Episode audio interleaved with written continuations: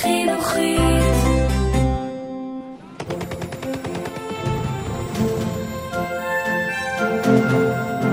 Es lebe Deutschland!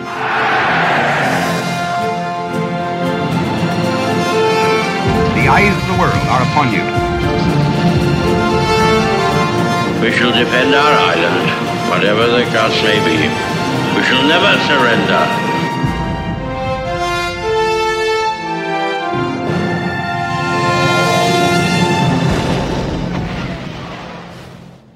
ברוכים הבאים לפודקאסט מלחמת העולם השנייה של החינוכית. אני יובל מלכי. פרק 18 מהפך באוקיינוס השקט. בחודש דצמבר 1941 תקפה יפן את ארצות הברית, ובמקביל תקפה וגם כבשה איים רבים באוקיינוס השקט. האמריקנים, לצד בעלות בריתם, האוסטרלים, הבריטים וההולנדים, שגם הותקפו על ידי יפן, ניסו לעצור את היפנים מהשתלטות על מושבות ושטחים שהיו קרובים להם בדרום מזרח אסיה. אחד האיים הללו היה האי גואדל כנל. שם עמדו להתרחש קרבות בתנאים קשים במיוחד, שהפכו את האי לסמל אמריקני במלחמה.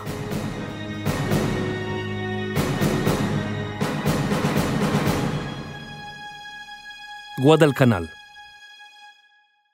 בחודשים מאי ויוני 1942 הצליחה ארצות הברית לבלום את יפן בקרבות ים האלמוגים ומידווי. היפנים איבדו בקרב מידווי ארבע נוסעות מטוסים ומטוסים רבים. אך למרות זאת, יפן לא שינתה את האסטרטגיה שלה לכבוש כמה שיותר שטחים אסטרטגיים באוקיינוס השקט. בחודש יולי 1942 חששו בעלות הברית כי היפנים מתכוונים לבסס את שליטתם באיי שלמה. בעזרת שדה התעופה באי, היו יפנים יכולים להטביע ספינות רבות שעשו דרכן אל אוסטרליה, ולהפציץ שיירות אמריקניות ששייטו בקרבת האי. היפנים החלו לבנות שדה תעופה באי בעזרת פועלים קוריאנים שגויסו בכפייה. היפנים תכננו להציב בשדה התעופה כמאה מטוסי קרב ומפציצים. האדמירל ארנסט קינג, המפקד העליון של הצי האמריקני, וכן מפקד המבצעים הימיים, הציע כי כוח אמריקני יפלוש לאי ויכבוש אותו. האמריקנים יוכלו להיעזר באי כדי להגן על שיירות ימיות ועל חופי אוסטרליה. אך הבעיה הייתה שרוב הכוחות האמריקנים הופנו לאירופה במסגרת הטקטיקה האמריקנית-בריטית גרמניה תחילה. למפקדים בדרום מזרח אסיה היו כוחות מוגבלים בלבד יחסית לכמות הכוחות שהוקצו לאירופה. מטרת ארצות הברית באוקיינוס השקט הייתה להכניע את יפן ולהחזיר לידיה את השליטה על איי הפיליפינים. האמריקנים החליטו לתקוף מספר מקומות במקביל באוקיינוס השקט.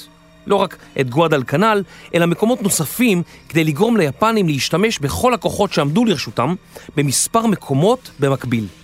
המבצע לכיבוש האי גואדל כנל נקרא Watchtower, מגדל שמירה. האי גואדל כנל נמצא כאלפיים קילומטרים צפון-מזרחית לאוסטרליה, וכיום הוא חלק מאיי שלמה, מדינת איים המורכבת מכאלף איים. שמו של האי הוענק לו על ידי המשלחת הספרדית שגילתה אותו, והוא נקרא על שם הכפר שבו נולד אחד המגלים, גואדל כנל בסיביליה שבספרד. מקור השם הוא מהשפה הערבית, ואדי אל כנל, שפירושו הוואדי של הדוכנים. על שם הדוכנים הרבים שהיו בקרבת הכפר, עת שלטו המוסלמים באנדלוסיה. בסוף חודש יולי 1942 התאספו 75 ספינות אמריקניות בסמוך לחופי פיג'י. היפנים הניחו כי הם הגיעו לשם כדי להגן על חופי אוסטרליה, אך למעשה הכוחות התאמנו בנחיתה ימית, ולאחר מספר ימים עשו דרכם לכיוון האי גואדל כנל. מפקד המבצע היה תת-אדמירל פרנק פלצ'ר, שפיקד עליו מגשר הפיקוד של נושאת המטוסים סרטוגה.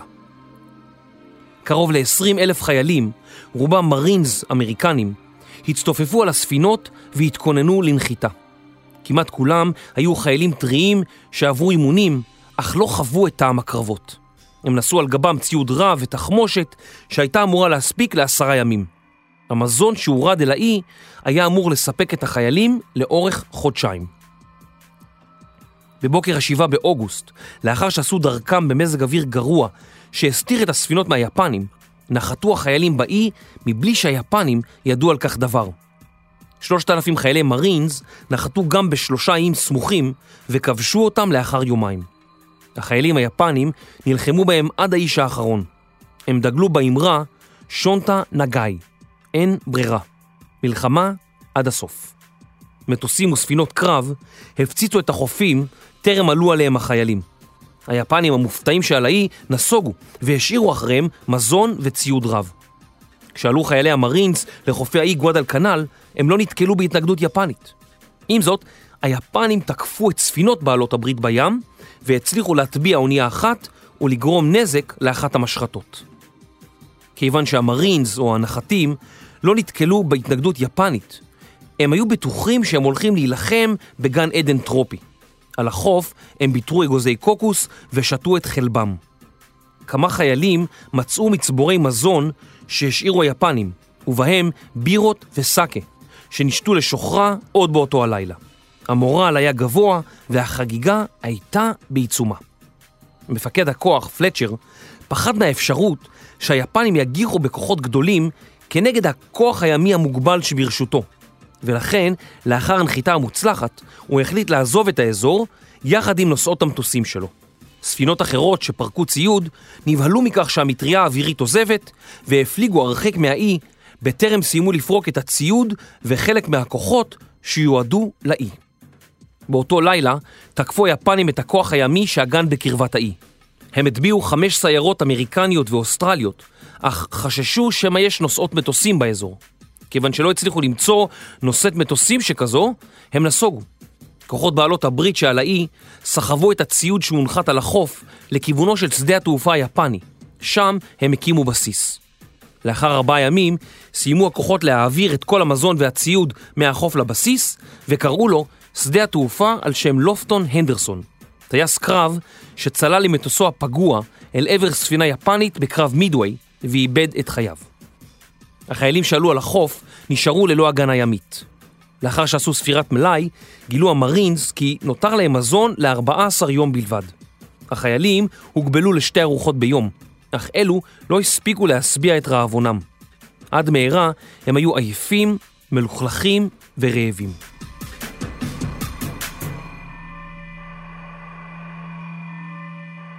שדה התעופה היה ממוקם בחלקו הצפוני של האי, ואילו במערב האי שהו החיילים היפנים והפועלים הקוריאנים. לאמריקנים נוספו כ-35 מטוסים שנקראו חיל האוויר קקטוס, שם הקוד האמריקני לאי.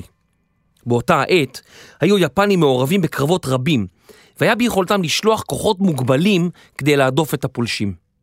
בסוף חודש אוגוסט נחתו באי כ-900 חיילים יפנים, שהחלו לצעוד אל עבר העמדות האמריקניות.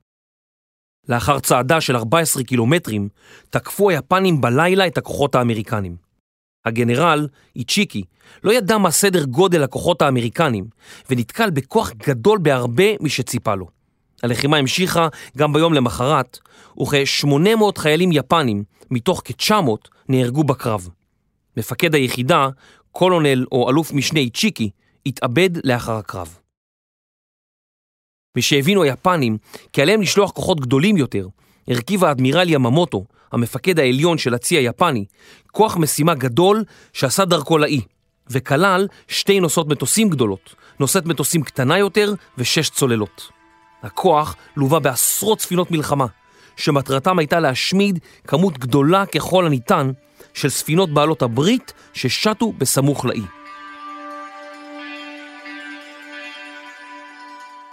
היפנים התכוננו לחזק את הכוח היפני באי על ידי הוספת כוח שמנה כאלפיים חיילים. לכוחות האמריקנים היו באזור שתי נוסעות מטוסים, אוניית מערכה אחת ועוד כ-15 משחטות וסיירות. כוח קטן כמעט בחצי מזה היפני. לשני הצדדים היו כ-200 מטוסים מסוגים שונים, מטוסי קרב, מפציצים ומפציצי טורפדו. לאמריקנים גם היו כ-25 מטוסי B-17 שנקראו המבצר המעופף בשל גודלם. שני הצדדים עמדו להתנגש באחד הקרבות הימיים הגדולים של המלחמה באוקיינוס השקט, קרב איי שלמה המזרחיים.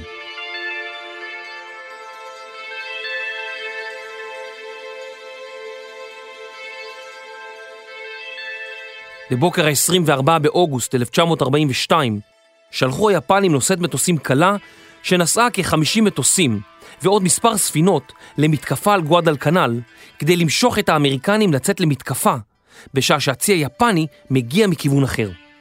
מספר שעות לאחר מכן איתרו האמריקנים את נושאת המטוסים הקלה והפציצו אותה במשך מספר שעות עד שטבעה. הכוח הימי אסף את הניצולים וחבר לכוח היפני הגדול יותר. באותו זמן איתר מטוס סיור יפני את נוסעות המטוסים האמריקניות והמטוסים היפנים הוזנקו לעברן. מטוסים אמריקנים הוזנקו גם הם, אך לא הצליחו למנוע מהטייסים היפנים להגיע אל נושאת המטוסים סרטוגה. נושאת המטוסים ניזוקה מפגיעה של מספר פצצות וטורפדו, אך אנשי הצוות השתלטו על השרפות, תיקנו מה שיכלו, ושעה מאוחר יותר כבר המריאו מטוסים מסיפונה. האמריקנים והיפנים שלחו שני גלים נוספים של מטוסים, אך הודות לתמרונים מוצלחים של שני הציים, הם לא איתרו את הספינות וחזרו לנוסעות המטוסים ולשדה התעופה הנדרסון. הציים, שרצו להימנע מקרבות לילה, נסוגו מהאי, והקרבות המשיכו רק למחרת בבוקר. היפנים האמינו כי גרמו נזק רב לשתי נוסעות המטוסים, בעוד הן גרמו נזק מוגבל רק לאחת מהן. הם החליטו להתקרב לאי בבוקר של יום המחרת.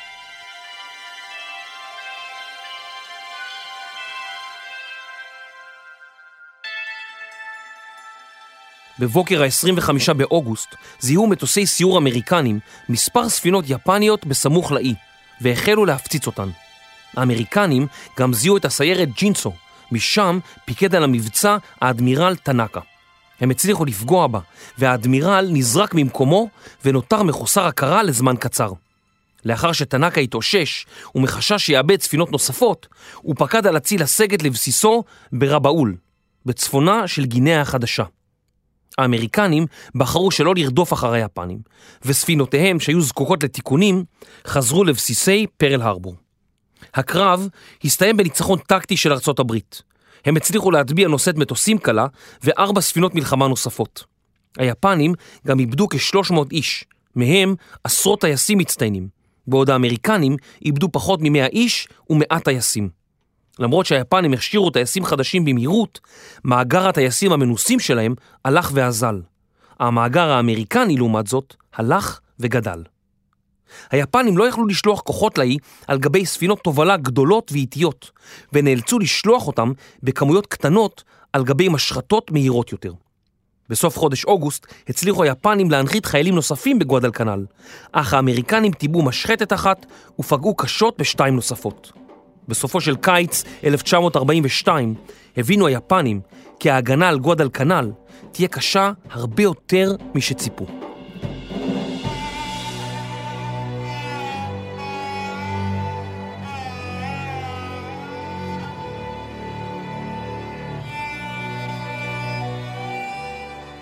לאחר שספגו אבדות רבות כאשר ניסו להנחית חיילים באי בשעות היום, החלו היפנים להנחית חיילים באי בשעות הלילה, כאשר הספינות המהירות שטו מבסיסן לאי ובחזרה בחסות החשיכה.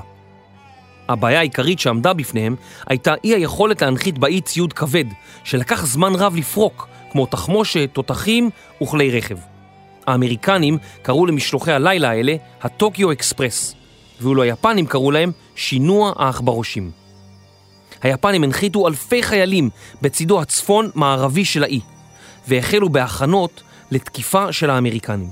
כוח קומנדו אמריקני שפשט על אחד הבסיסים היפנים, גילה לתדהמתו ציוד שהיה אמור להספיק לאלפי חיילים יפנים, ומכיוון שאלה לא היו בבסיס, הניח הכוח האמריקני כי הם בדרך לתקוף את הבסיסים האמריקנים. כוח הקומנדו שידר בעזרת מכשירי הקשר על ממצאיו, והאמריקנים חיכו למתקפה יפנית שבאה מספר ימים לאחר מכן. הכוחות היפנים תקפו בגלים והגיחו ממעמקי הג'ונגלים. הם נלחמו בקרבות פנים אל פנים רבים מול האמריקנים. במתקפה איבדו היפנים קרוב לשליש מכוחם, ובאמצע חודש ספטמבר נסוגו. האמריקנים איבדו כמאה חיילים. באותו חודש הטביעה צוללת יפנית את נושאת המטוסים האמריקנית הוואספ, וכיוון שנוסעות מטוסים אחרות היו בתיקונים בפרל הרבור, הכוח הימי של ארצות הברית באוקיינוס השקט צומצם. המלחמות סביב האי המשיכו, וסיירות ומשחטות רבות טובעו בשני הצדדים.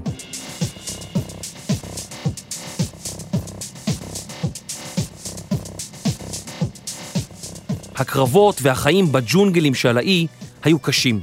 לרוב, טווח הראייה היה קצר, כמה מטרים בלבד, והקשה לחיילים לאתר את האויב. היה חם מאוד במעבה הג'ונגלים והבגדים נדבקו לגוף. לעתים החיילים לא התקלחו במשך שבועות ונאלצו להתמודד עם עלוקות, נמלים ענקיות, יתושי מלריה ודיזנטריה. הצווחות שעלו מהג'ונגל הפחידו את החיילים. גם היפנים וגם האמריקנים לא חוו תנאי מחיה שכאלה, ושטח הלחימה היה להם זר.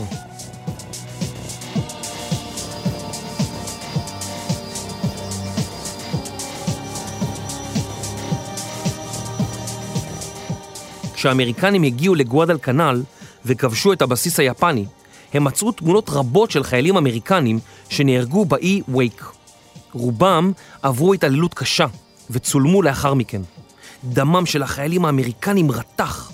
הם החלו לבצע פעולות דומות כנגד החיילים היפנים, למרות הפקודות החמורות שאסרו זאת בכל תוקף. החיילים האמריקנים לקחו מזכרות אישיות מהיפנים, גולגלות, אצבעות, שיניים, אוזניים, וקשרו אותם לחגורתם. לעתים ערפו את ראשם והציבו אותם על כלונסאות. באחד המקרים שאל קצין נדהם את החיילים מה לעזאזל הם עושים? אתם מתנהגים כמו חיות, הוא הטיח בהם. חייל מרינס צעיר, מלוכלך ומסריח, ענה לו, זה נכון קולונל, אנחנו חיות. אנחנו חיים כמו חיות, אוכלים כמו חיות ומתנהגים אלינו כמו חיות. למה לעזאזל אתה מצפה? בשנת 1943 פרסם המגזין לייף תמונה של ראש יפני שאיתר טנק אמריקני. האמריקנים היו בהלם מהזוועה הזו. מכתבים רבים זרמו למערכת, בהם כתבו קוראים כי הם לא מאמינים שהאמריקנים ביצעו את המעשים הללו. הם לא היו מסוגלים לכך. קוראי המגזין היו בשוק. עורכי המגזין השיבו לתלונות הרבות, כי מלחמה אינה נעימה, אכזרית ובלתי אנושית. ומסוכן יותר לשכוח זאת מאשר להזדעזע מתזכורות.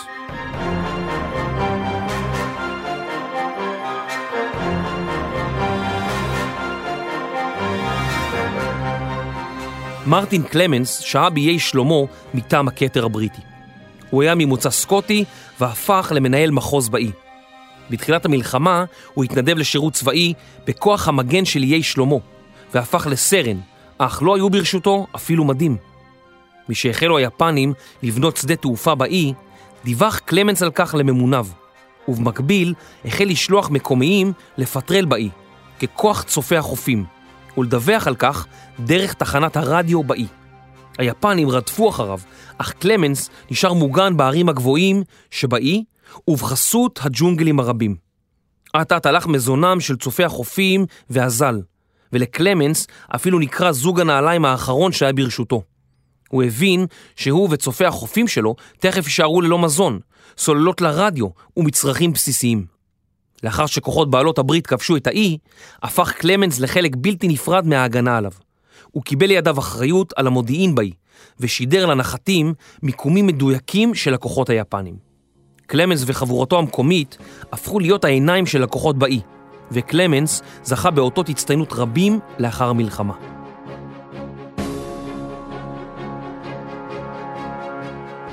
ג'ייקוב ואוזה נולד וגדל באיי גואדלקנל. הוא שירת בכוח הבריטי באי עד לפרישתו בשנת 1941 בדרגת רב סמל בכיר. משהגיעו הבריטים לאי, הוא התנדב לעבוד עם צופי החופים תחת פיקודו של קלמנס.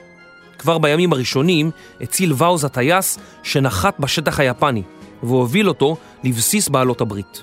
לאחר מכן המשיך לסייר בשטח היפני, שם גם נתפס. בכיסו נמצא דגל אמריקני קטן. הוא נקשר לעץ ועבר מסכת עינויים קשה, אך סירב לגלות פרטים על מפעיליו. לאחר שעות רבות נואשו ממנו היפנים ודקרו אותו בכידונים, בשתי הידיים, בכתף, בצוואר, בגרון ובבטן, והשאירו אותו למות. ואוזה נעזר בשיניו, ובמשך שעות רבות לעס את החבלים עד שהצליח להשתחרר. הוא עשה דרכו בג'ונגלים עד לבסיס האמריקני. שם הזהיר אותם כי כמה מאות יפנים עושים דרכם אל הבסיס. האמריקנים הכריזו על מצב חירום, תפסו עמדות והספיקו להכין עצמם למתקפה יפנית, שהגיעה דקות ספורות לאחר מכן. ואוזה בילה כשבועיים בבית החולים, ולאחר מכן חזר לשרת לצד בעלות הברית. על פעולותיו זכה בכוכב הכסף ובעיטורים נוספים, ואף הוכתר לאביר על ידי המלכה אליזבת השנייה.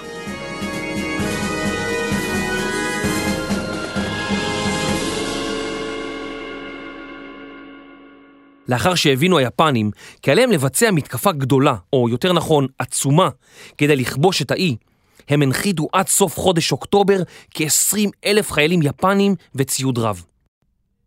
היפנים העריכו כי על האי יש כעשרת אלפים חיילים אמריקנים, אך למעשה על האי כבר היו קרוב ל-25 אלף חיילים. החיילים היפנים החליטו לתקוף משני כיוונים כדי להפתיע את כוחות בעלות הברית. מטרתם הייתה כיבוש שדה התעופה הנדרסון. הם צעדו לאורך החוף, כאשר הכוח המרכזי פילס דרכו בג'ונגלים הסבוכים. הם הצליחו להפתיע את האמריקנים, שהפעילו כוח אש עצום כנגדם. פגזים, פצצות מרגמה, מקלעים רבים ופגזי רסס שנורו מהתותחים, והסבו אבדות עצומות בקרב הכוח היפני המותש. חלק מהקרבות התנהל במעבה הג'ונגלים החשוכים, וכל רחש בשיחים הקפיץ את הכוחות. בעוד שהאמריקנים ספגו כ-80 הרוגים, היפנים ספרו קרוב לשלושת אלפים. היה זה מרחץ דמים של ממש, באמצע ג'ונגלים סבוכים, הרחק מבתיהם של החיילים. בזמן שהתרחשו הקרבות בג'ונגלים, התרחשו גם קרבות ימיים בין הכוחות. היפנים הצליחו להטביע נושאת מטוסים אמריקנית, ההורנט, ולגרום נזק לנושאת המטוסים, האנטרפרייז.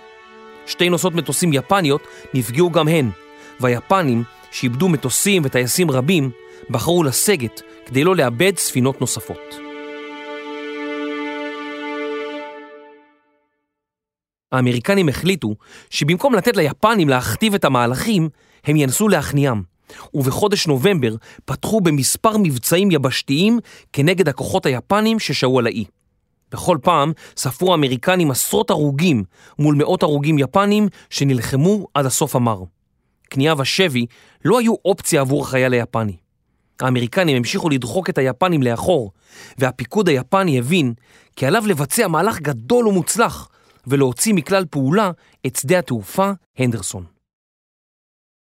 המודיעין האמריקני, שפיצח את הקשר היפני עוד לפני תחילת המלחמה, הבין את המצב, וכתגובה שלחו האמריקנים כוח גדול משלהם, שמנה 13 סיירות ומשחטות. ליפנים היו 11 משחטות וסיירת אחת.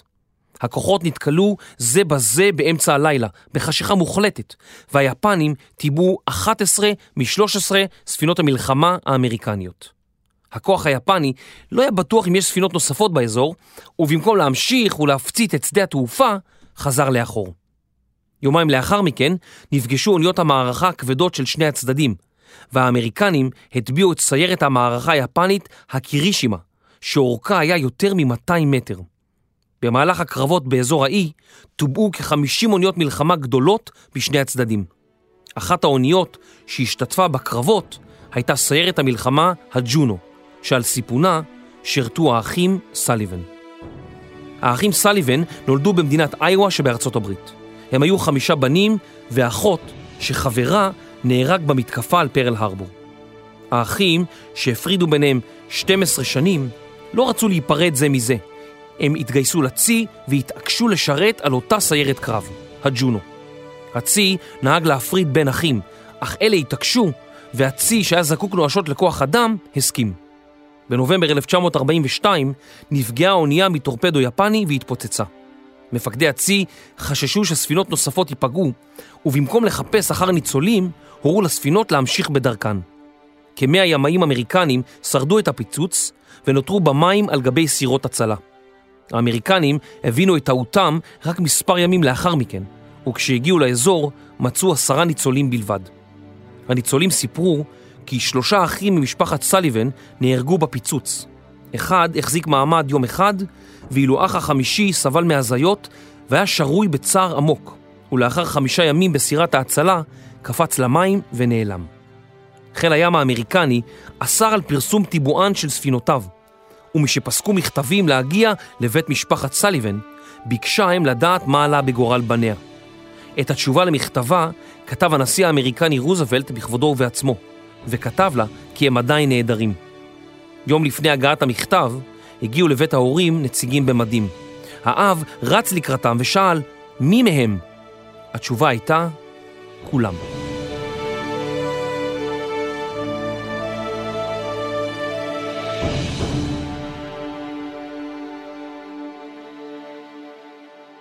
היפנים המשיכו לשלוח ספינות עמוסות בחיילים לאי, אך המטוסים האמריקנים המשיכו להמריא באין מפריע משדה התעופה הנדרסון, והצליחו להפציץ ולגרום לאבידות אדירות בקרב החיילים היפנים שירדו לחוף. המשלוחים היפניים הפכו למסוכנים, והחיילים היפנים על האי נקלעו למצוקת מזון חמורה. ספינות מלחמה אמריקניות החלו לסגור את הגישה לאי, ובחודש דצמבר החלו עשרות חיילים יפנים למות מרעב, ממחלות ומהפצצות אמריקניות. המורל שלהם הלך ודעך. האמריקנים המשיכו להזרים כוחות לאי, וחיילי חיל הרגלים החליפו את חיילי המרינס. בחודש ינואר עמד מספרם של החיילים האמריקנים באי על 50 אלף. היפנים שנדחקו לפינת צרה במערב האי הבינו כי לא יהיה באפשרותם לכבוש את האי, והמפקדים היפנים החליטו על נסיגה מוחלטת ממנו. מפקד חיל הרגלים היפני אמר כי גואדל כנל הוא כבר לא רק שם של אי בהיסטוריה הצבאית היפנית, זהו שמו של בית קברות של הצבא היפני. האמריקנים לא ידעו דבר על החלטת הנסיגה, והמשיכו להתקדם לעבר היפנים. על כל הרוג אמריקני נספרו 12 יפנים. בסוף חודש ינואר פינו היפנים כעשרת אלפים חיילים מהאי, והאמריקנים הכריזו על ניצחון.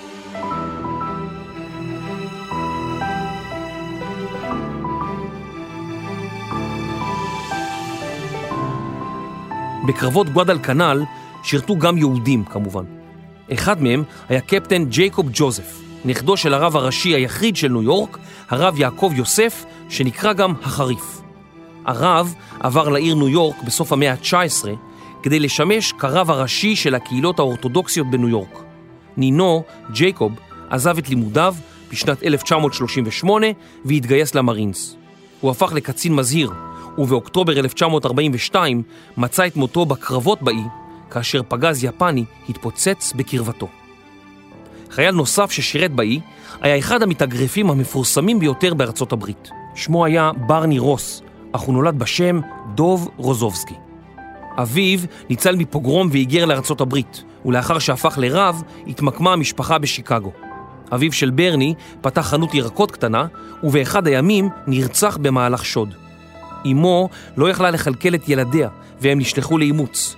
בגיל 14 נאלץ רוס לדאוג לעצמו. רוס שראה את עצמו הופך בבוא הימים לרב, הפך למתאגרף קשוח. היהודים בארצות הברית העריצו אותו, ורוס הפך לאלוף שעשרות אלפים הגיעו כדי לראות אותו נלחם. בסוף שנות ה-30, בגיל 30, פרש רוס מאגרוף והחליט להצטרף למרינס.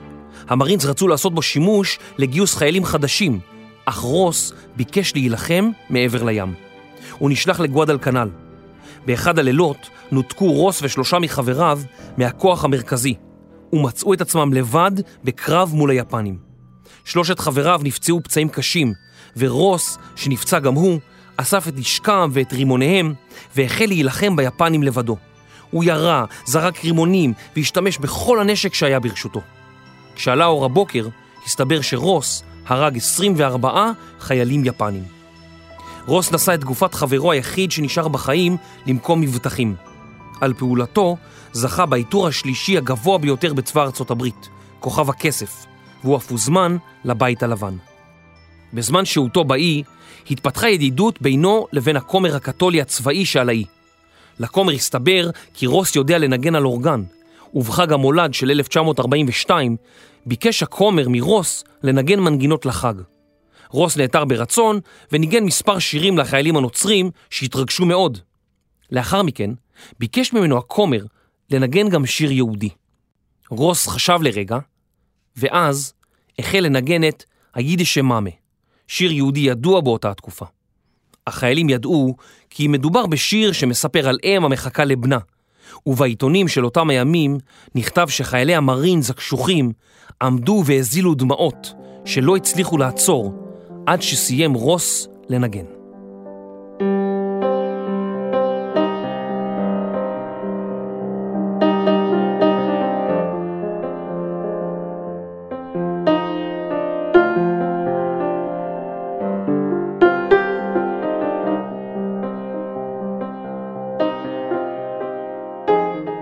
במהלך הקרבות הבינו היפנים כי לא יצליחו להעמיד כמות חיילים זהה לאלו שהעמידו האמריקנים, וכי יהיה להם קשה הרבה יותר למלא את החלל של ספינות שטבעו, מטוסים שהופלו וטייסים מנוסים שנהרגו או נפלו בשבי. בקרבות על האי איבדה יפן כ-30 אלף איש, כמעט כולם חיילי רגלים מנוסים ואמיצים. יותר מחצי מהם מתו ממחלות טרופיות ומרעב, ולא בקרבות.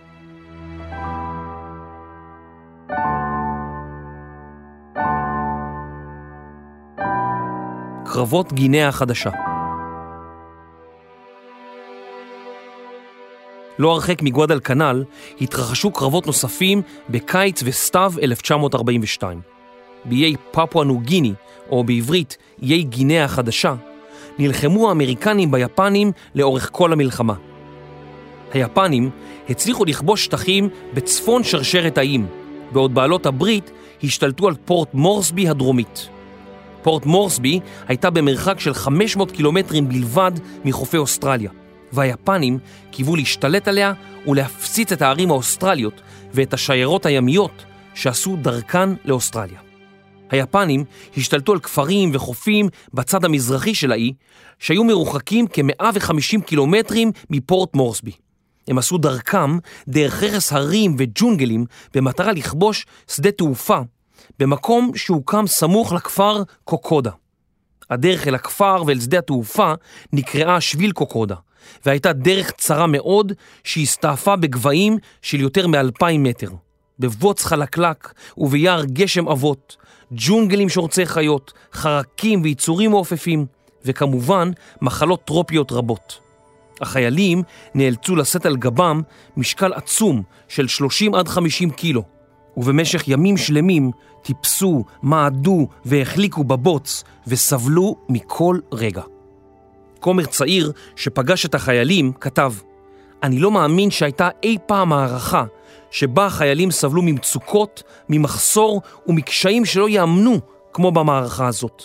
מראות האנשים שהגיעו לכאן, פצועים, חולים במחלות טרופיות איומות, תשושים לגמרי, בבגדים מרופטים ומטונפים, בשיער ובזקן סבוכים, שלא התרחצו במשך ימים, ששכבו בבוץ, נלחמים באויב אכזר אחוז ייאוש.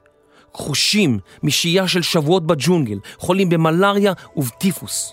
ראיתי כאן כל כך הרבה סבל ויגון, עד שהבנתי לראשונה את גודל הטרגדיה שבמלחמה.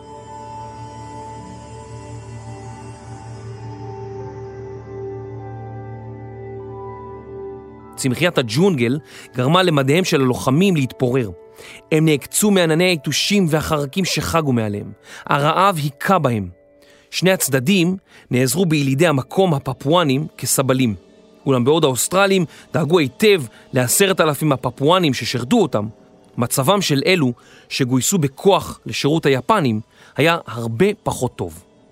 הילידים הפפואנים שהכירו היטב את הדרכים בג'ונגל ואת דרכי ההישרדות בו, עזרו רבות לכוחות האוסטרלים, בעיקר על ידי פינוי פצועים ממקומות שהיו קשים להגעה ולחילוץ. פצועים אוסטרלים סיפרו כי האלונקה שבה ניסו לא היטלטלה, והם קיבלו טיפול ראשוני, מזון ומים.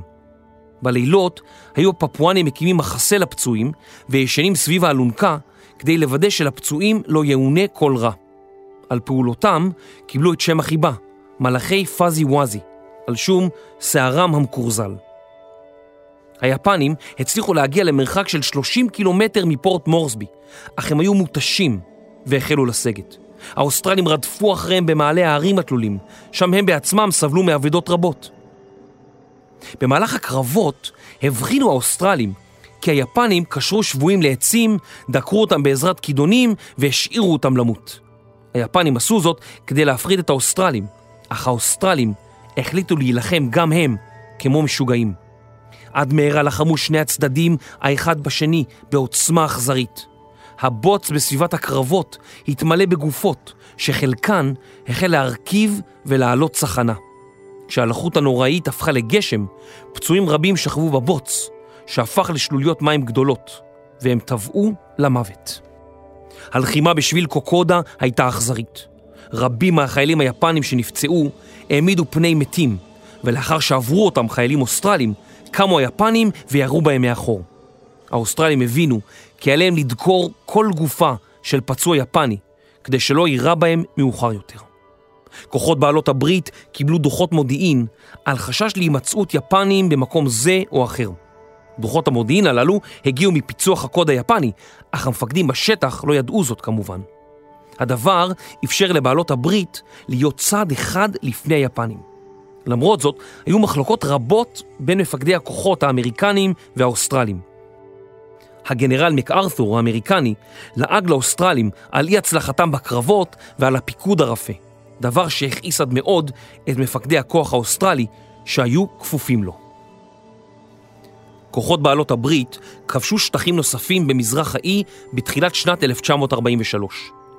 היפנים לא התכוונו לוותר, ובתחילת חודש מרץ 1943 שלחו כ-7,000 חיילים יפנים על גבי ספינות אל האי. הכוח היה איטי, ושינויים במזג האוויר גרמו לו להאט עוד יותר. מטוס סיור אמריקני זיהה את הכוח, ומשהיה סמוך לנקודת הנחיתה, החלו מטוסים אמריקנים להפציצו. ספינות יפניות רבות החלו לנוס, ואחרות החלו טובעות. אלפי חיילים יפנים קפצו למים, אך כיוון שהחוף היה במרחק שחייה, והאמריקנים ידעו כי החייל היפני לא נכנע, הם החלו לירות על כל הניצולים ולהשמיד אותם בעודם במים. כשלושת אלפים חיילים יפנים איבדו את חייהם תוך דקות ספורות. 12 ספינות יפניות טובעו בקרב. כמו בגואדל כנ"ל, גם בגינאה החדשה, השליטה הימית של בעלות הברית הפכה את משלוחי האספקה והחיילים היפנים לעתירי סיכונים.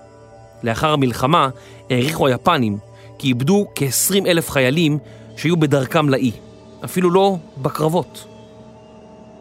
בחודש אפריל הגיעו מפקדים יפנים בכירים לזירה והחלו במבצע צבאי אווירי נרחב שבו מאות מטוסים יפנים הפציצו מטרות בגינאה החדשה. היפנים האמינו כי די היה בהפצצה מסיבית אחת כדי לגרום לכוחות הברית להיכנע. בפועל, הדבר לא קרה. הקרבות באיים יימשכו עד לסוף המלחמה. כ-120 אלף חיילים יפנים נהרגו במערכה על גינאה החדשה במהלך המלחמה. רבים ממחלות ומרעב. בעלות הברית איבדו במערכה למעלה מ-40 אלף איש.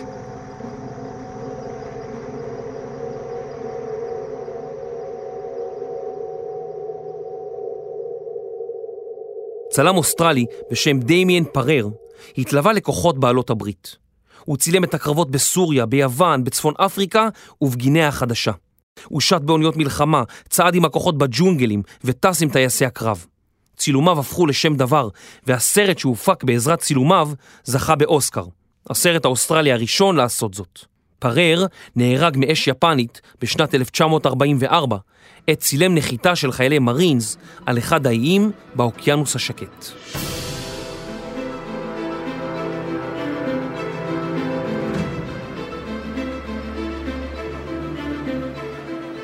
המלחמה בבורמה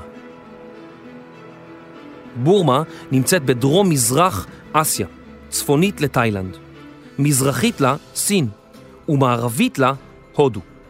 היפנים ידעו עד כמה חשובה הייתה המדינה, מפני שדרכה העבירו הבריטים ששלטו בהודו אספקה לצבא הסיני. כשכבשו היפנים את בורמה בתחילת 1942, חששו הבריטים שהם יתקדמו להודו ויחבלו, או אולי אפילו יכבשו, חלקים מהמושבה החשובה של האימפריה הבריטית. כשהחלו גשמי המונסון במאי 1942, נעצרה ההתקדמות היפנית. מעט הדרכים הפכו בוציות, והיה קשה מאוד לתמרן בין הג'ונגלים הרבים. בורמה הייתה חלום בלהות לכל חייל ומפקד, ולא חשוב באיזה צד. היה קשה לשנע אספקה לחיילים דרך הדרכים התלולות והצרות שעברו בין גבעות הג'ונגלים הסבוכים. בעלות הברית, שהחליטו על מלחמה כנגד גרמניה לפני הכל, לא דאגו לשלוח תגבורת לצבא הבריטי, והחיילים ההודים התאמנו דווקא על לוחמה במדבר בציפייה דרוכה להצטרף לקרבות בצפון אפריקה. מעבר לכך, חיילים בריטים רבים טיפלו בהתפרעויות מקומיות שחששו שיהפכו למרד גדול כנגד האימפריה הבריטית בהודו. משנסגרה הדרך בין הודו לבורמה, פסקו כמויות גדולות של אורז להגיע לאזור בנגל, ובנוסף, הצבא הבריטי היה זקוק בעצמו לכמויות האורז שהיו בנמצא. עד מהרה, הכפריים במערב המדינה, שמספרם היה במיליונים, החלו לסבול מתת תזונה וממחלות, ומצבם הלך והידרדר. היפנים הקימו צבא בבורמה שנקרא צבא ההגנה הבורמזי, ואף הקימו משטר בובות שחסר סמכות של ממש.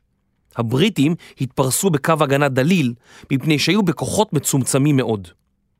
בסוף חודש דצמבר 1942 תקפו הבריטים את היפנים במערב בורמה, אך היפנים הצליחו להדוף אותם. היפנים מצידם יצאו גם כן למתקפות, אך משהחלו הגשמים במאי 1943 והדרכים הפכו קשות לתנועה, הם עצרו ונסוגו. במזכר ששלח צ'רצ'יל לראשי הצבא נאמר אני רחוק מלהיות שבע רצון מהדרך שבה מנוהלת המערכה בהודו. הלאות או התשישות הקטלנית של המזרח יורדת על כל המפקדים שם. מפקד הכוחות בהודו שבר את הראש מה לעשות כנגד היפנים.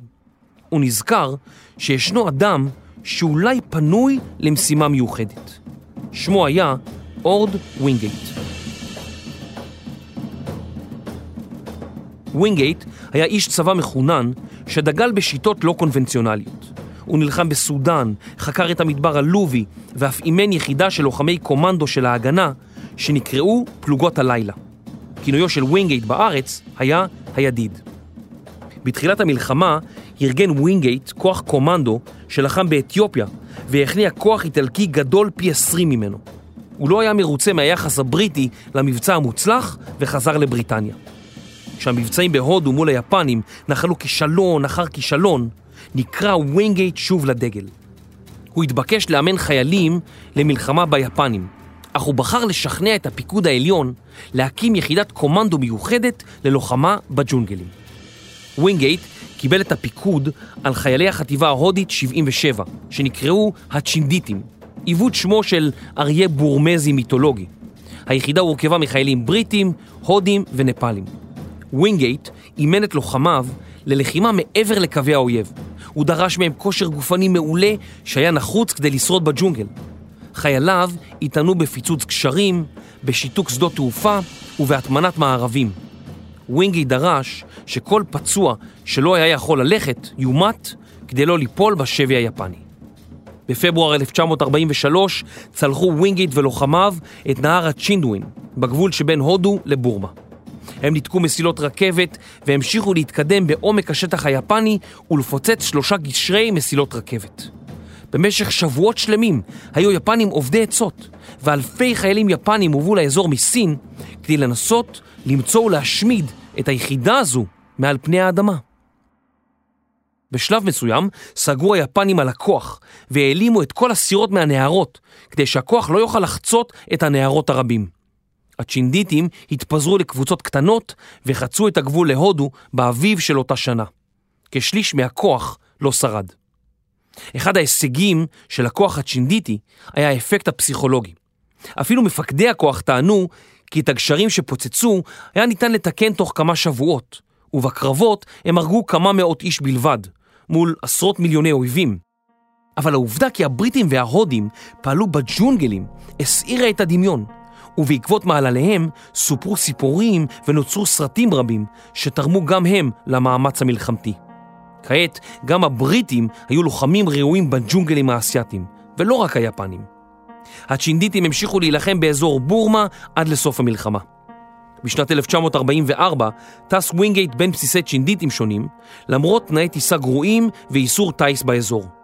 מטוסו התרסק, והוא ושאר אנשי הצוות נהרגו. הוא מת כפי שהוא חי, ספד לו צ'רצ'יל, בגבורה ובהתעלמות מוחלטת מנהלי הצבא.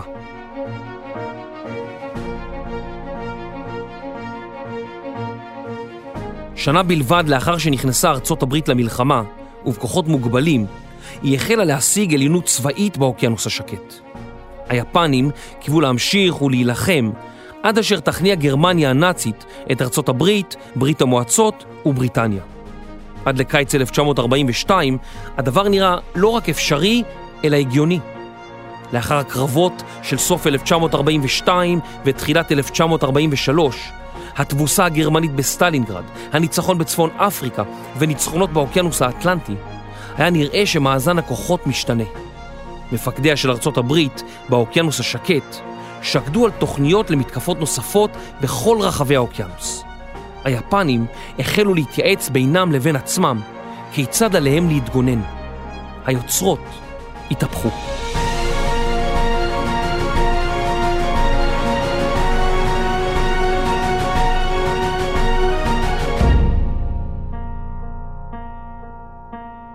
פרק 18 מהפך באוקיינוס השקט מחקר, כתיבה ועריכה, דינה פוזניאק ויובל מלכי. מפיק ראשי, רני שחר. עריכת לשון, דינה בר מנחם. עריכת סאונד, סוף הסטודיו. אחראית מטעם החינוכית, שרון ויינברג שפיגלר. שותפי הפקה, פודקאסט ישראל בע"מ. הפקה, קטעים בהיסטוריה. נשתמע בפרק הבא. אני יובל מלכי. מלחמת העולם השנייה, פודקאסט של החינוכית. חינוכית